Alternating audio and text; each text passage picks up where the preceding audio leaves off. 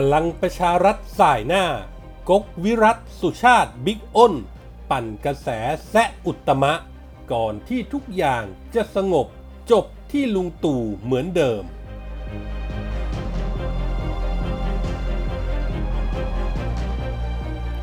พันตำรวจโทกรวัตขึ้นนั่งเบอร์หนึ่ง DSI กลับมาครั้งนี้ทำเอาหลายคนออกอาการหนาวหนาวร้อนร้อน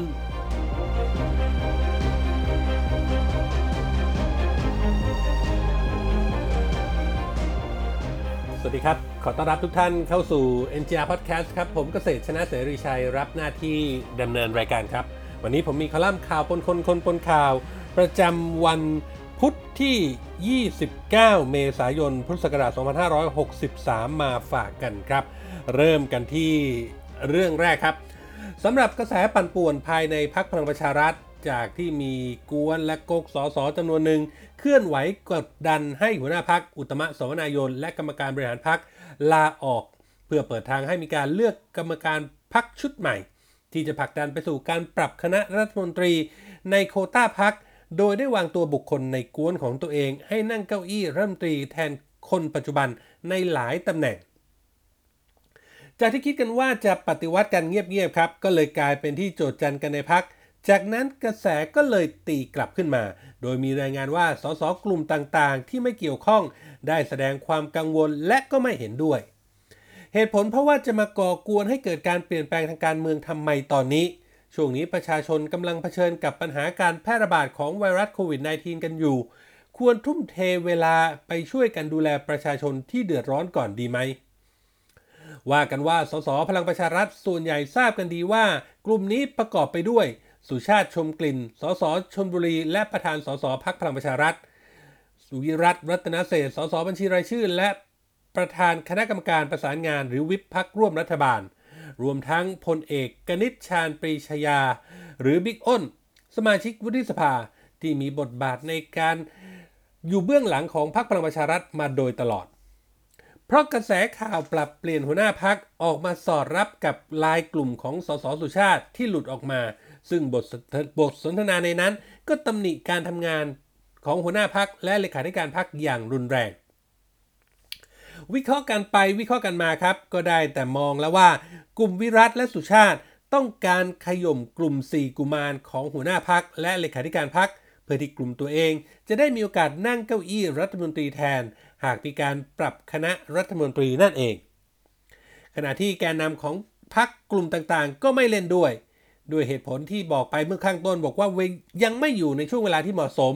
ซึ่งหากมีการเปลี่ยนช่วงนี้ หรือเล่นการเมืองกันแบบเดิม ก็จะส่งผลต่อคะแนนนิยมของรัฐบาล นอกจากนี้ตามโผครมอดีมทีมที่กลุ่มนี้เสนอมานั้น ชื่อชั้นของแต่ละคนยังมีข้อคลางแคลงใจ สงสัยกันอยู่ว่าจะเหมาะสมหรือไม่ ทั้งเรื่องของของความรู้ความสามารถ ตลอดจนมีการไล่ให้ไปเคลียร์เรื่องในอดีตกันด้วย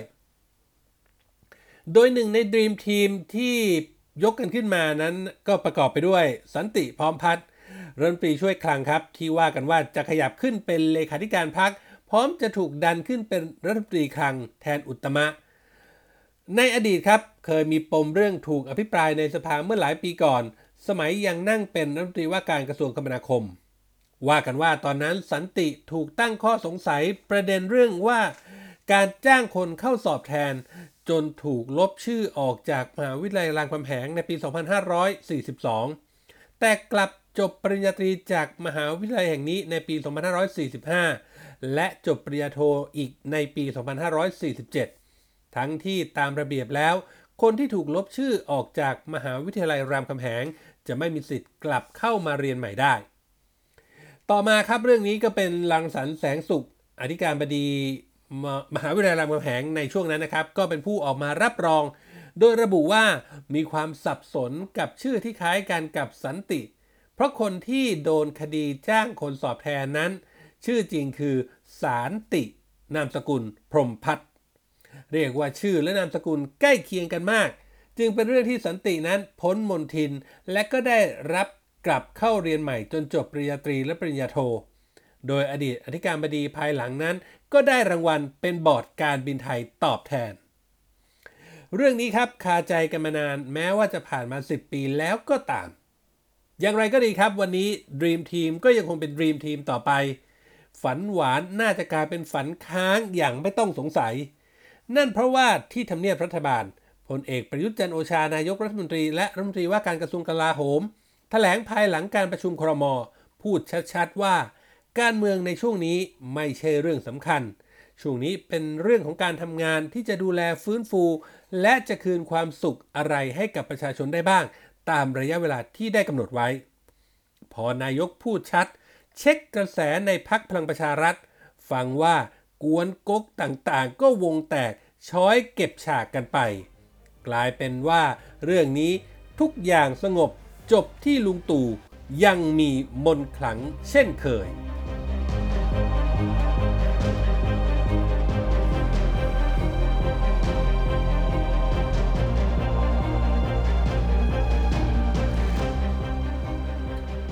ไปกันที่ DSI ครับ หลังจากที่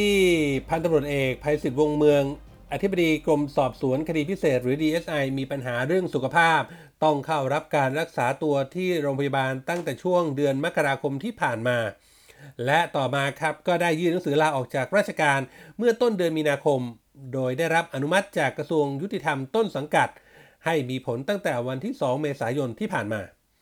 ทำให้ช่วงเวลาที่ผ่านมาครับ DSI เสมือนขาดผู้นำตัวจริง ทั้งที่เป็นหน่วยงานสำคัญในการทำคดีพิเศษ ล่าสุดครับที่ประชุมครมมีมติแต่งตั้ง พันตำรวจโทกรวัตรประพานประภาปานประภากร ซึ่งเปรียบเสมือนลูกหม้อคนหนึ่งของ DSI ขึ้นเป็นอธิบดี DSI พันตำรวจโทกรวัตรปานประภากรเป็นนักเรียนนายร้อยตำรวจรุ่นที่ 36 รุ่นเดียวกับบิ๊กแปะ พลตำรวจเอกจากทิพย์ชัยจินดาพบตร เข้ารับการบรรจุเป็นข้าราชการตำรวจตั้งแต่ปี 2522 แล้วก็มีความก้าวหน้าในหน้าที่การงานมาเป็นลำดับ เคยเป็นสารวัตรสอบสวนสพปากทอดจังหวัดราชบุรีทำงานด้านสืบสวนสอบสวนจนกระทั่งปี 2545 ขึ้นเป็นรองผู้กำกับ 4 กองบังคับการกองปราบปราม มีผลงานการทำคดีสำคัญ โดยเฉพาะคดีที่เกี่ยวข้องกับผู้มีอิทธิพล เช่น คลี่คลายคดีจ้างวานฆ่ากำนันยูนที่จังหวัดชลบุรี และจับกลุ่มกำนันเปาะสมชายคุณปลื้มในฐานะผู้จ้างวานหรือฟื้นคดีฆาตกรรมนายห้างทองธรรมวัฒนะ ร่วมคดีคลี่คลาย คดีฆาตกรรมแกนนำต่อต้านการสร้างบ่อขยะราชาเทวะ รวมทั้งคดีที่เกี่ยวข้องกับการเงินทุจริตของธนาคารกรุงเทพพาณิชยการจำกัดหรือ BBC เป็นต้น ต่อมาครับปี 2547 ได้ย้ายมาสังกัดกรมสอบสวนคดีพิเศษ หรือ DSI ในตำแหน่งพนักงานสอบสวนคดีพิเศษ 7 สำนักคดีเทคโนโลยีและสารสนเทศ จากนั้นปี 2555 ครับ ขึ้นเป็นผู้บัญชาการสำนักปฏิบัติการคดีพิเศษ และปี 2560 ขึ้นเป็นรองอธิบดี DSI ผลงานการทำคดีสำคัญสำคัญของพันตำรวจโทกรวัตในช่วงที่อยู่ที่ DSI ที่ต้องเข้าไปจัดการกับกลุ่มนายทุน มีทั้งอิทธิพล ทั้งที่เป็นข้าราชการ นักการเมืองท้องถิ่น นักการเมืองระดับชาติ อาทิ คดีนายทุนผู้มีอิทธิพล บุกรุกพื้นที่ป่าสงวนแห่งชาติอำเภอกระโปงจังหวัดพังงา คดีบุกรุกพื้นที่ป่าสงวนแห่งชาติอำเภอก่อยาวจังหวัดพังงา จัดการกลุ่มมาเฟียต่างชาติกันโชคทรัพย์นักท่องเที่ยวที่อำเภอที่เกาะสมุย คดีนายทุนต่างชาติประกอบธุรกิจค้าที่ดินในเกาะสมุย คลี่คลายคดีฆาตกรรมภรยาอายการจังหวัดสุราษฎร์ธานี คดีกลุ่มผู้มีอิทธิพล บุกรุกป่าสงวนแห่งชาติ ปลาคลองทุ่งมะพร้าวอำเภอท้ายเหมืองจังหวัดสงขลารวมถึงสามารถติดตามทรัพย์ และที่ดินคืนให้รัฐได้สำเร็จ และยังขยายผลดำเนินคดีกับนักการเมืองท้องถิ่นทละทลายกระบวนการรถจดประกอบรถหรู ราคาแพงอีกด้วย ส่วนที่เป็นข่าวฮือฮาก็คือคดีที่พันตำรวจโทกรวัตร เป็นหัวหน้าพนักงานสอบสวนคดีการหายตัวไปของนายพอละจี รักจงเจริญหรือบิลลี่ นักต่อสู้เพื่อสิทธิมนุษยชน แกนนำชาวกะเหรี่ยงบ้านบางกลอยจังหวัดเพชรบุรี งานนี้มีชัยวัฒน์ลิ้มลิขิตอักษรอดีตหัวหน้าอุทยานแห่งชาติแก่งกระจานและลูกน้องตกเป็นผู้ต้องหา ว่ากันว่าครับหลังจากที่ชัยวัฒน์ลิ้มลิขิตอักษรตกเป็นผู้ต้องหา ก็ได้เข้าพึ่งบารมีนักการเมืองใหญ่ จนทำให้พันตำรวจโทกรวัตร ต้องถูกย้ายจากรองอธิบดี DSI ไปเป็นผู้ตรวจราชการกระทรวงยุติธรรม กระทั่งช่วงต้นปีที่ผ่านมาครับพันตำรวจเอกภัยศิษฐ์วงเมือง มีปัญหาสุขภาพต้องเข้ารับการรักษาตัวในโรงพยาบาล สมศักดิ์เทพสุทินรัฐมนตรีว่าการกระทรวงยุติธรรม จึงได้ลงนามคำสั่งแต่งตั้งให้พันตำรวจโทกรวัตร ที่เป็นผู้ตรวจราชการสังกัดกระทรวงยุติธรรม กลับไปรักษาราชการในตำแหน่งอธิบดี DSI เมื่อช่วงกลางเดือนกุมภาพันธ์ที่ผ่านมา ถึงวันนี้ครับพันตำรวจโทกรวัตรก็ได้ขึ้นเป็นอธิบดี DSI ด้วยความรู้ความสามารถ และประสบการณ์การทำงาน คดีคลี่คลายสำคัญต่างๆ ทั้งคดีที่เกี่ยวข้องกับผู้มีอิทธิพล นักการเมือง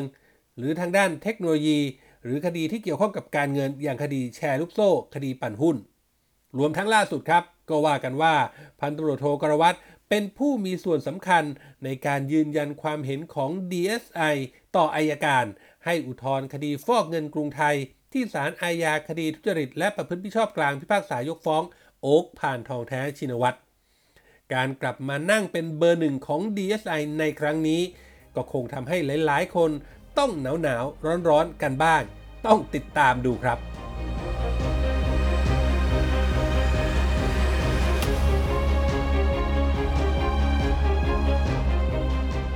นี่คือเรื่องราวที่ผมนำมาฝากกันในวันนี้ครับ กับคอลัมน์ข่าวปนคนคนปนข่าวจากเว็บไซต์ผู้จัดการออนไลน์ หรือ ngronline.com นะครับคุณผู้ฟังสามารถเข้าไปอ่านเพิ่มเติมได้ครับ ในเว็บไซต์ของเรา มีข่าวสารอัปเดตให้อ่านกันตลอด 24 ชั่วโมงนอกเหนือไปจากนี้ยังมีคลิปข่าวที่น่าสนใจให้ได้เลือกรับชมกันอีกหลายร้อยหลายพันคลิปครับ และที่สำคัญถ้าหากคุณผู้ชมคุณผู้ฟังมีข้อแนะนำติชมประการใดนะครับ สามารถคอมเมนต์ไว้ได้ทั้งในท้ายข่าว หรือโดยตรงที่